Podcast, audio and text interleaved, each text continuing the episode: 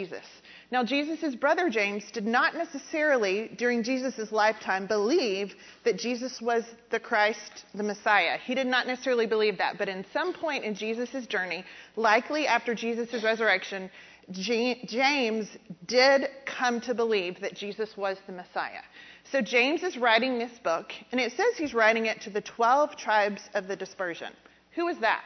If you remember from the Old Testament, God has a chosen people, the nation of Israel, and they are 12 tribes.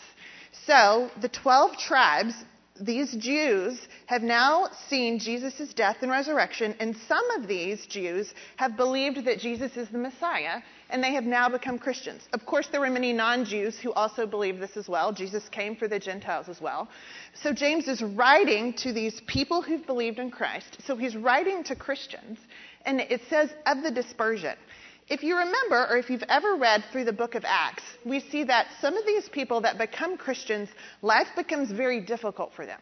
There's a lot of persecution going on, and some of them have to leave the cities they're living in, leave things that they're familiar with, and be dispersed to other areas and to other cities. So James is writing to these believers who have gone through persecution and are dispersed and living in other areas. Now, on your verse sheet, the first thing that I've written is, and again, we just talked about it. James is written, perhaps one of the first New Testament's book written, not very long after Jesus' death and resurrection. It's written to Christians, but it's written to first generation Christians. Now, again, some of them had been Jews, but they are now Christians for the first time. And so, some of this, if you can imagine yourself as Christians for the first time, wondering, what does this look like? They really wanted and needed to know. Now, again, it was the same God, but what does this Christianity look like and mean?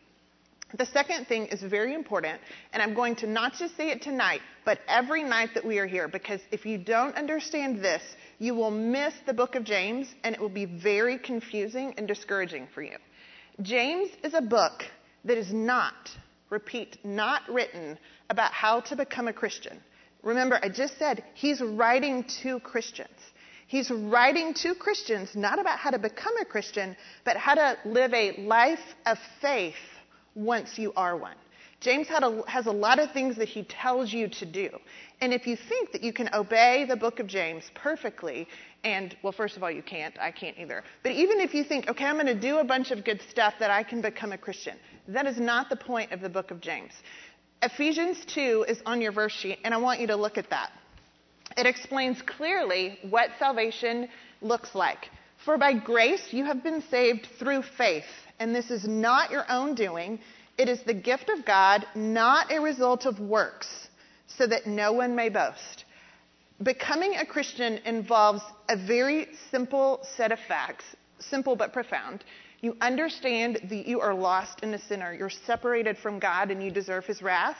Jesus came and took your penalty and your wrath upon himself. He experienced the penalty for that in his death. God raised him from the dead, and you get Jesus' righteousness, you get Jesus' life given to you simply by believing in what Jesus has done, by grace through faith, not by what you do. James is written actually to address what happens for us in verse 10. Look at verse 10. For we are his workmanship, created in Christ Jesus for good works. So James is writing to these people, telling them what some of these good works are, which God prepared beforehand that we should walk in them. This is where James comes in, in verse 10. And James is a book that is meant to be lived. It is not just meant to be understood, it is meant to be lived. He would rather you know one thing and live it than know a hundred things and live none of them. Application matters significantly to James. So, because of this, at the end of your um, outline, there's a small phrase that says, For this to matter, I must, dot, dot, dot. That's going to be there every week. And that is for you as you listen. There are a thousand things I could tell you to do in response to what we study tonight. This is for you. This is for where the Holy Spirit hits you and says, Hey, we need to work on this this week. That is for you to write down here what you need to do for this to matter and to put in your blank, and it will require work. Whereas salvation is by faith, it's a gift of grace. This whole becoming like Jesus and experiencing freedom and victory and all of that, it's going to involve some work on our part. So you will definitely have some assignments to complete this summer because that is how James works. So it is a wonderful book. You do not have to wonder what James thinks. He tells you right up front. So we may have a hard time figuring out how we're going to live this out because it's going to take work, but it's not really that hard to understand. He's pretty direct with us. You're going to love this book. Today we're going to study specifically the verses that I've got on your verse sheet, starting in verse 2 and going through verse 18. And you'll see on your outline that there's these three boxes, this table, there's a lot of blanks in there. I know that we all learn differently, and for the purposes of the first half, really, of us talking, I want you to really focus on learning and understanding. If you learn by writing things down, great. There's some things that are going to come up on the PowerPoint. But for those of you who are going to be more concerned about getting all the blanks filled in, I'm one of those people. I've made copies of my PowerPoints that you can pick up and take with you. So you don't need to worry about getting every blank filled in. I want you to think and understand what's going on here and see it played out more than I want you to fill in the blanks. There are three questions that as we read through these verses, I want you to ask. I want you to look at what James tells us to do I want you to do, look at what the results are from us doing those things. And I want you to put in there what you learn about the character of God. How, what is it about God or how He works or what He's done that motivates us to live these things out? So pull out your verse sheet or your Bible, and as I read through verses 2 through 8, which is where we're going to start, I want you to be underlining and circling anything you think might be an answer to those three questions. Here we go. Count it all joy, my brothers, when you meet trials of various kinds. For you know that the testing of your faith produces steadfastness. And let steadfastness have its full effect, that you may be perfect and complete, lacking in nothing. If any of you lacks wisdom, let him ask God, who gives generously to all without reproach, and it will be given to him. But let him ask in faith with no doubting. For the one who doubts is like a wave of the sea that is driven and tossed by the wind. For that person must not suppose that he will receive anything from the Lord. He is a double minded man, unstable in all his ways. Okay, let's begin to fill in this chart and see some of the things that would go under these categories. Start with me in verse 2. The first phrase Count it all joy when you meet trials of various kinds. Okay, clearly, that is something we're supposed to do. Now, I almost joked and thought, really, welcome to Summer Women in the Word Bible Study. None of you are going to come back next week after verse 2. I mean, do you really wonder what James thinks? I mean, it's going to be hard for us to figure this out, and we're going to talk about this a lot over the course of the next 40 minutes. So don't pick out anything out of your purse to throw at me quite yet. at least give me the course of the evening before you get too irritated. Anyway, like I said, you may not like what James says, but you won't have to wonder what he thinks. Okay, count it all joy when you meet various trials. That's something we're supposed to do. Verse 3 For you know that the testing of your faith produces steadfastness. So when our faith is tested and we respond in, uh, in God honoring ways, such as counting it all joy, what happens? Well, the result of that is steadfastness is built into our character. All right, let's keep going. Verse 4, right off, we see another command. Let steadfastness have its full effect. Okay, following that, we have another result. If we do that, What's the result? What happens? You may be perfect and complete, lacking in nothing. Okay, clearly you see kind of what the chart thing is going to be. Now think with me for just a minute about these promises and what that is said here teaches us about the character of God. Again, there are other scriptures that clearly teach these things, but think about what those promises and commands, what that teaches us about the character of God. Well, at least it teaches us a lot of things, but certainly God has a purpose. All this that's going on is not accidental. There's a plan for it. Because I don't know about you, I would really like to be perfect and complete, lacking in nothing. I would say that's a good thing. So his purposes and plans are good. If he's guaranteeing these things, certainly he's sovereign. We see his goodness. Okay, just think, and again, there's a whole lot more we could write there, but these are the types of things we're learning about the character of God. Go back with me and let's finish out these verses, and then we're going to come back through and talk through this. Starting in verse 5, if any of you lacks wisdom, I qualify right there. Okay, I lack wisdom, so what do I need to do?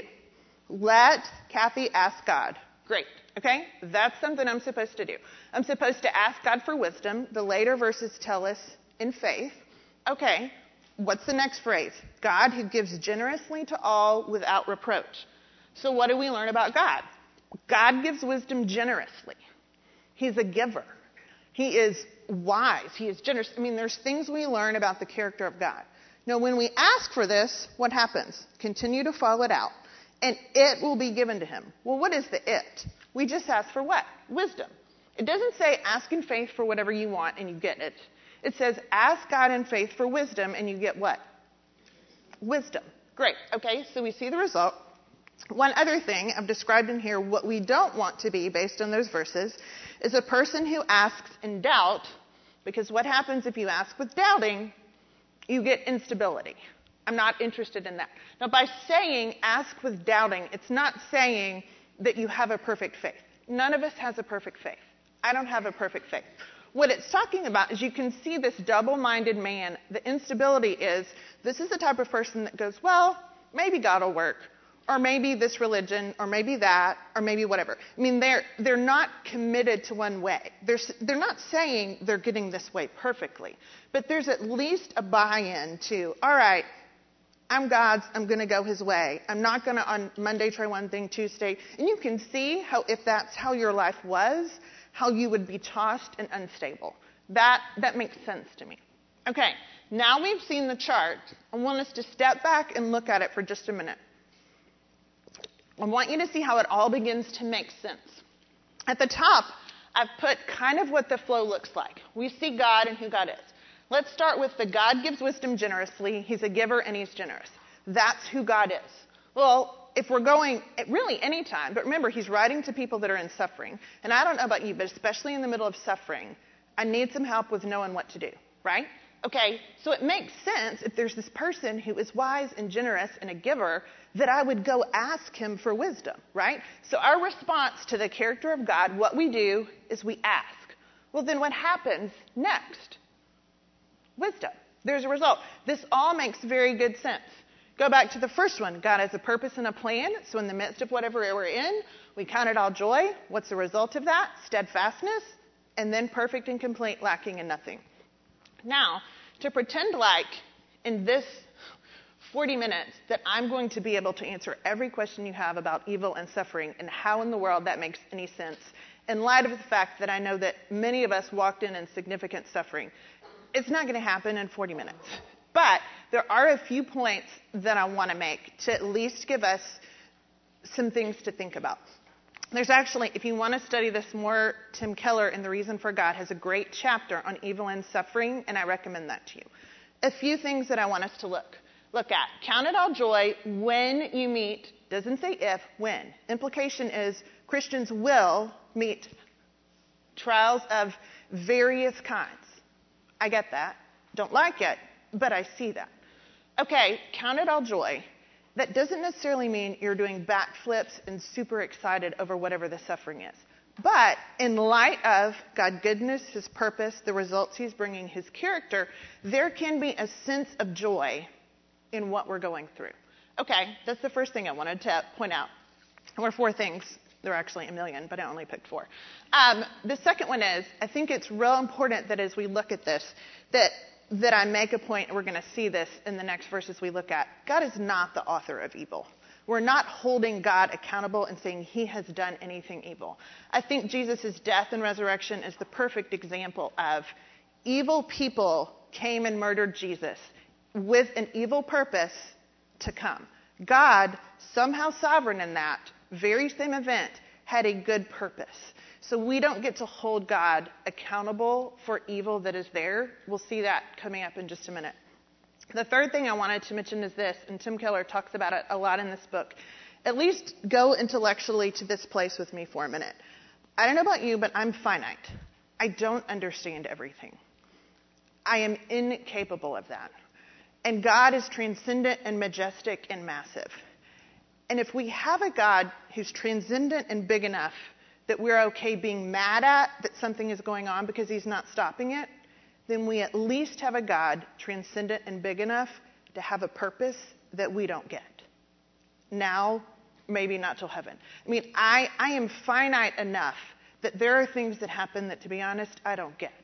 But what I do get of God, and the fact that I know that He is infinite and I am not, and He is transcendent and I am not, I'm convinced enough by what I've seen to be true of His Word. And if He sent Jesus to die on the cross and be raised to the dead for my sin, He's good enough and loving enough that I'm going to acknowledge that there's something there, right and good and okay, though I don't necessarily get it at the moment. We're going to come back to all of this, but I just wanted to give you a little bit of food for thought because I know that that is a crazy hard concept to even begin to consider. I also want to talk for just a minute to those of you in the room who are like me, who are doers. I like a list and I like to get things done. I'm the joke of my friends because I like to have an empty inbox at the end of the day in my email. If possible, I want to do it and get it done. And sometimes things happen. I want these results, and I go to the to do list. All right, I need to do this, I need to do this. And sometimes I have to back the truck up and remember, it doesn't start in the middle column. It starts with God. It starts with me knowing and understanding intellectually and emotionally and experiencing the character of God, or the whole deal falls apart. In fact, recently, and again, I love thinking about God and I, I love who He is, but I just go right to the list of things to do. And recently, I started reading through the Psalms, and I felt like I should do this because I'm so to do oriented.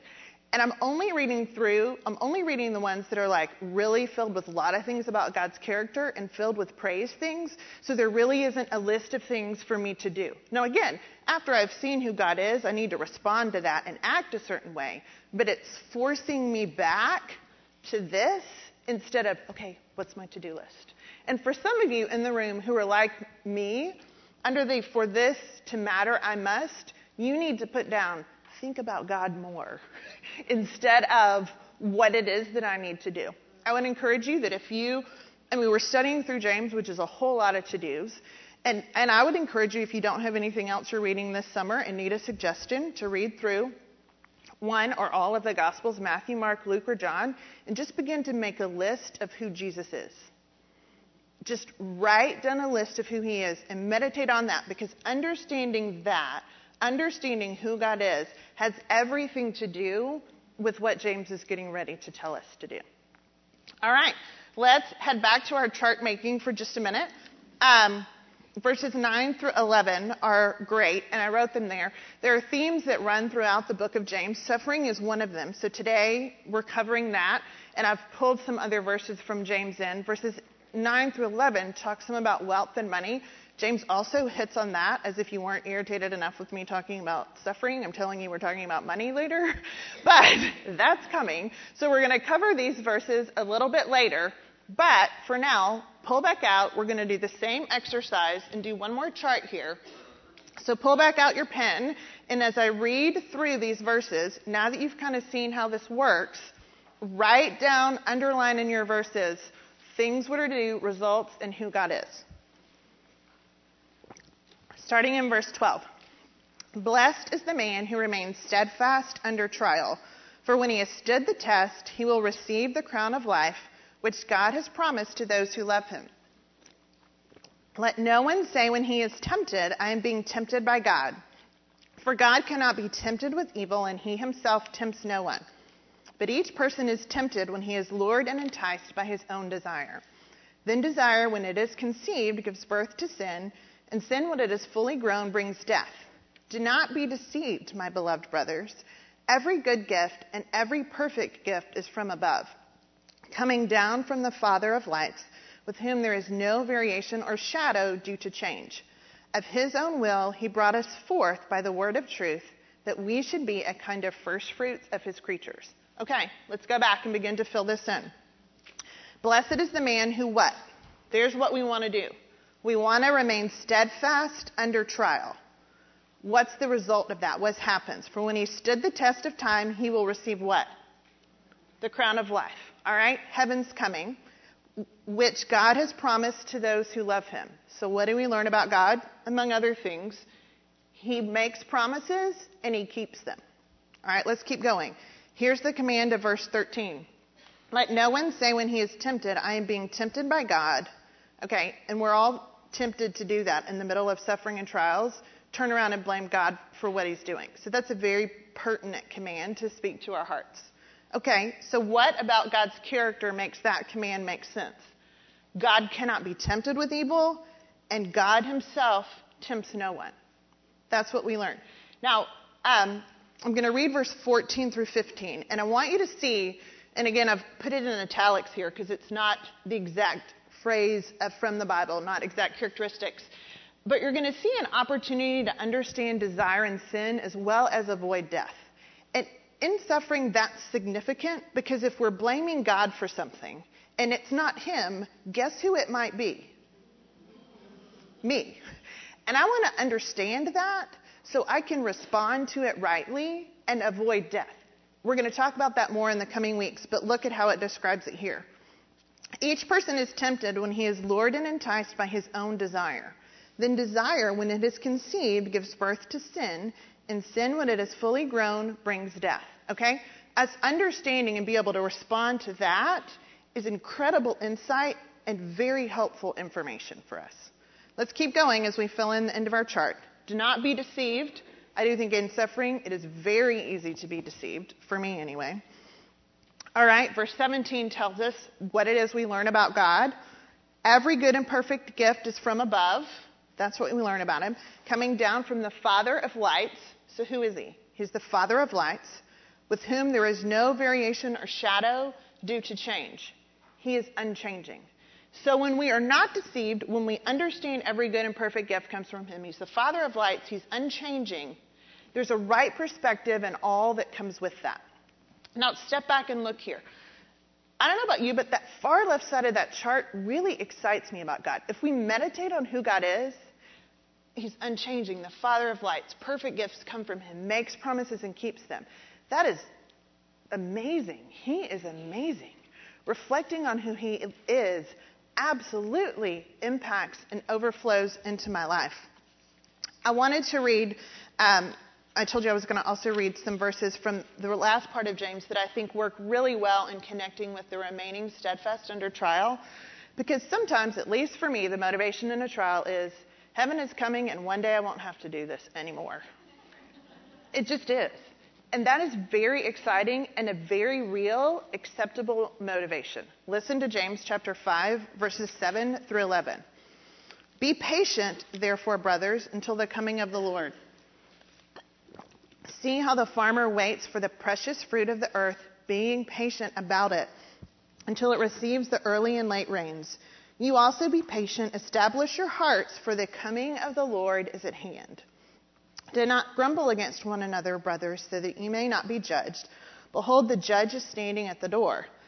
As an example of suffering and patience, brothers, take the prophets who spoke the name of the Lord. Behold, we consider those blessed who remained steadfast. Again, the same command again.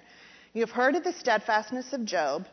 Remember, we talked about this phrase earlier. You have seen the purpose of the Lord. We talked about God being a purposeful God. How the Lord is compassionate and merciful. We see his character.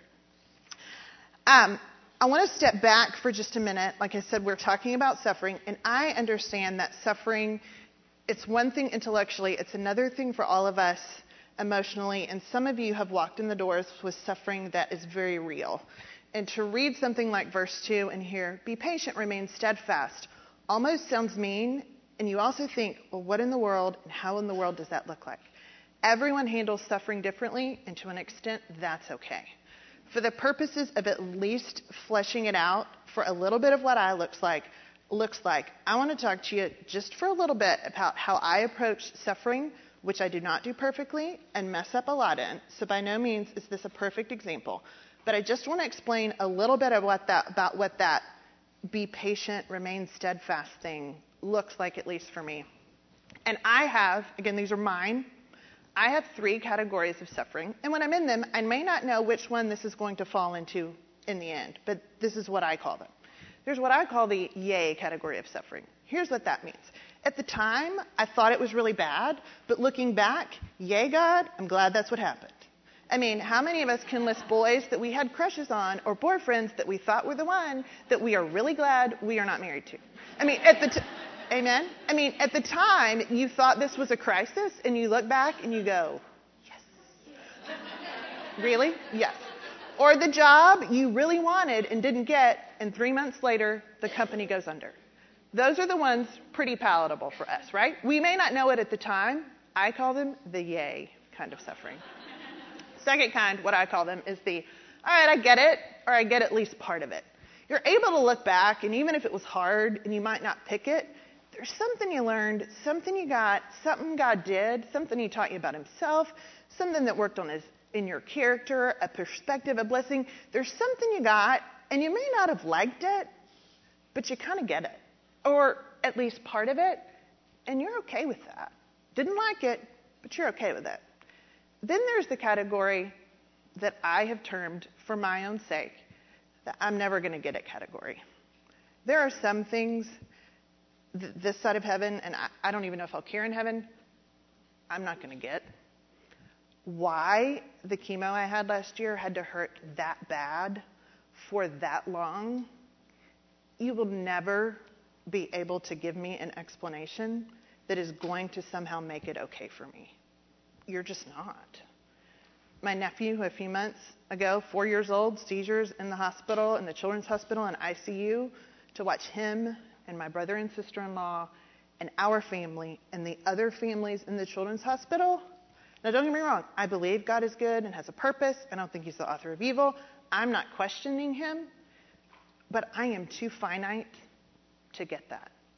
And I have to put that in the I'm never going to get it category. I remember growing up in high school, there was this man that walked around my church who had the most peaceful, gentle looking face. I, I can still remember it in my head. His daughter was a year younger than me. We were in the same youth group. It was a smaller church, so everybody knew everybody.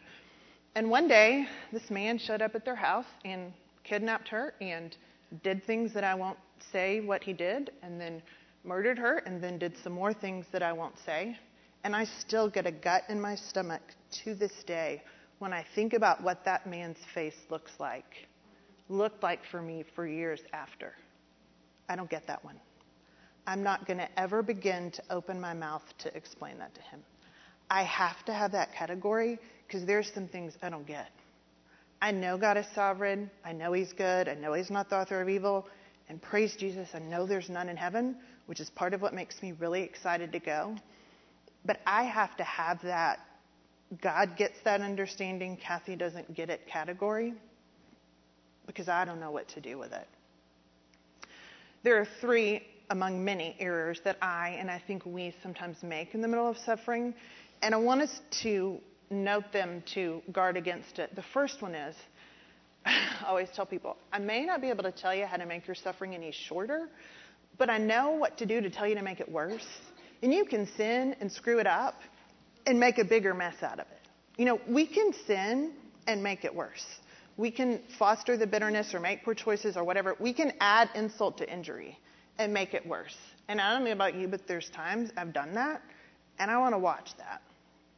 Here's the second thing I think some of us do we avoid talking to God because we've become so comfortable and used to being mad and the victim and whatever it is, we don't want to let it go.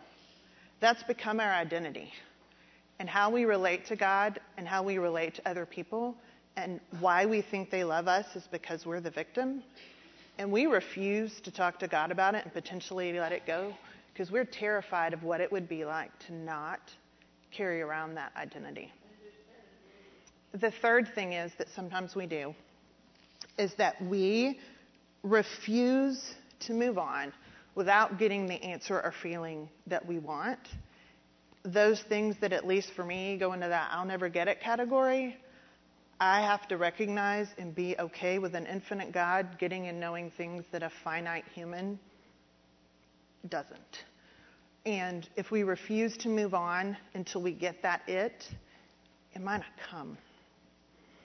Um, so, what do I do? There are seven questions that I, in the middle of suffering, talk to God about. I mean, there are others, but these are seven that for me remain a, a pretty open dialogue between God and I in the midst of suffering. The first one is this God, what do I need to do today, or what is that wisdom for me today? In the middle of suffering, I'm so often to, well, what if, or in a year, what should I, or whatever. And especially in the intense suffering, I just need to do today. And it might be anything from do laundry to cry to plan the funeral. I mean, whatever it is. Like, what is the wisdom and what is necessary for me to do today? Because tomorrow, we'll handle tomorrow when tomorrow is today, but right now it's tomorrow, and I just got to do today. Second thing I ask in and about suffering, which not all of these are answered or answered when I want them or at the time, but I ask God, God, is there something you're teaching me? Like if there's something I need to be open to and learning, I want to be open to that. I think about that in suffering. The third thing is, and the answer to this is usually yes, do I need someone to walk with me through this? As believers, we weren't intended to necessarily we weren't intended to handle it alone. Who are good, godly, God centered people. You know, a mentor. We have the soul care ministry here at Christ Chapel, people that need to help with practical things. I ask that question Who and what do I need help with? The fourth thing I ask is this Have I created part of the problem by sinning and making it worse? And do I need to seek forgiveness? And if I have, I want to ask forgiveness of God and the other people involved so I can get rid of that and move on. And the next thing I ask is this, and this is a big one for me. What part of your character do I need to remember and think on? I mean, I try to bombard myself with things in that left column in the middle of suffering because I need every ounce of remembrance of that. And quite often, for me, other people are different. I don't necessarily learn new things in suffering. I feed off of what I learned before. So when I am not in intense suffering, I am intentionally trying to store up on God and who He is because I'm going to need it. yes, I am. And so I, I ask that question what very simple, basic truths or scriptures do I need to hang on to? Uh, the next one is what gifts have you given me? In the midst of suffering, I am very inclined to forget about what I have got because I'm thinking about what I haven't. And I miss things I have gotten so I asked that God's question, God that question, and we talk about that, spend time in the Word about that. Um, question seven, do I need to drop it? And that is the things in category number three that I'm never going to get it are just building up an anger and a frustration for me, and I am antagonizing this situation, and either for a season or until heaven, I just need to drop it because no answer is going to come to this finite individual that I'm going to be able to fathom it. A few weeks ago, I was at home in South Carolina for Easter. My sister just had a um, little boy the beginning of April, and he's three weeks old. And there was a moment, his name's Grant, so crazy precious. Holding Grant outside. Cindy, I think, was taking a nap. I'm hanging out there. And for whatever reason, this thought hit me that cancer that I had a year and a half ago was uterine and ovarian cancer, so I don't get to have kids. And I'm sitting there holding my sister's little boy, and in that moment, it kind of struck me. I thought, God, you know, even though I don't get to, you do know this is still really what I wanted to do. And he was like, Yeah. I thought, this is going to be one of those that for now and maybe forever, I'm not going to get, am I? Yeah. So I probably need to drop this instead of antagonizing you about it and just go on what I know to be true about your character and Jesus' death and resurrection. And I probably just need to to live there, right? Yeah, probably so, at least for today. Because if you don't, you're going to miss the gift you've been given, which is hanging out with the cutest little boy on the planet. and what's the wisdom for today? Well, Cindy's going to wake up in this time, and we get to do this, and we do this. I'd have missed God and missed the moment by being intent upon arguing about something that this girl ain't going to get. I have to tell you that teaching this lesson in some ways is the hardest one I've ever gotten. Because if verse 2 wasn't in the Bible and I didn't believe in inerrancy, I wouldn't have the guts to tell you that. Because some of you have walked in the door in the midst of and reflecting upon things that are wretched, and I almost want to punch me for saying verse 2. I get that it's hard. And as a teacher, I, I always try to move people intellectually and emotionally as close to experiencing the truth as I can. There's always that gap. And I have never before felt the magnitude of the Grand Canyon gap between what I can say to you and making any of this make any sense. So I've invited Brian and Jennifer Kita, and they're going to do it. Just kidding. Actually, they're not, but I have invited them, and they're going to come up because I, I can't, I can't jump in your heart and make this okay, and I can't be God to you in the midst of whatever you're in. So what we're going to do is just a minute they're going to come up and we're going to sing two songs. The first one is jesus i am resting resting. I actually picked two of my favorite songs so yay. Um, and they're both very god-centered christ-centered songs.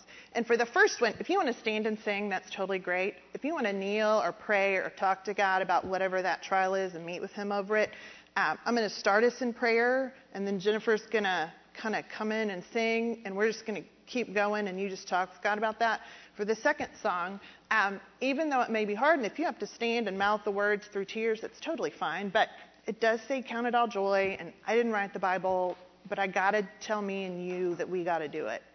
And so if, if standing and mouthing the words through tears is what you got to do, that's fine. But it's a, a song called In Christ Alone. And I want you to bring whatever your trials and suffering and bags are. And um, meet with the only one who can comfort you, the only one that can give you any joy and peace, and uh, really the only one that um, we ever need or could want. I'm going to start praying, and then Jennifer and Brian are going to come and uh, transition into song. Lord, you know how much I have agonized over this moment because really always when I teach, but especially today if you don't show up and somehow connect the truth of your character and the truth of your word to every individual woman in this room, I, can't do it. And you and I know that. And so, God, in this moment, it's really all yours anyway. But in this moment, I give each woman and their trials and their suffering and their heartache to you. And I leave them in the presence of one who is unchanging, the Father of lights gives every perfect gift, is sovereign, is good, demonstrated his love to me and to those who are Christians by sending your own son to die on the cross and be raised again. Though I don't get it, I can't question whether you love me. I can't question um, whether you're good. You so are. Uh, God, this time is uh, for you. I think um, for me, Jesus, I am resting has a lot to do. I don't know about you, but it's hard for me to really rest um, unless it's time for bed. And so, um, in those times, I feel like resting has a lot to do with trust. So, trusting and resting in who He is is kind of my my way of dealing through the day to day and the things that happen in the day. And Kathy, I have to say, you're one of the best teachers I know. You really are. I know this isn't about you, but you really are. so anyway, and everybody, it's great to have my husband here. He had jaw surgery, and uh, yay, still a little swollen, but he can still play. So um, it's a pleasure to be here. Thank you for having me. So I really would love for you guys to, to worship our Lord and find rest in Him right now as you sing along or not sing. Jesus, I am resting, resting in the joy of what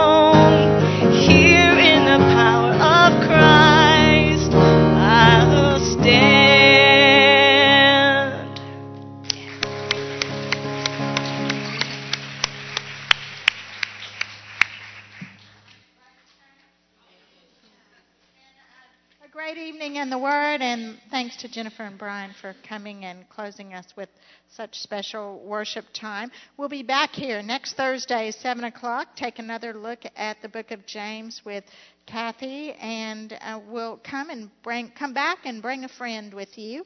And if you want to sign up for our summer salad luncheon, Ellen Schaefer is right out there. She can do that for you. And thank you so much for being here. See you next week.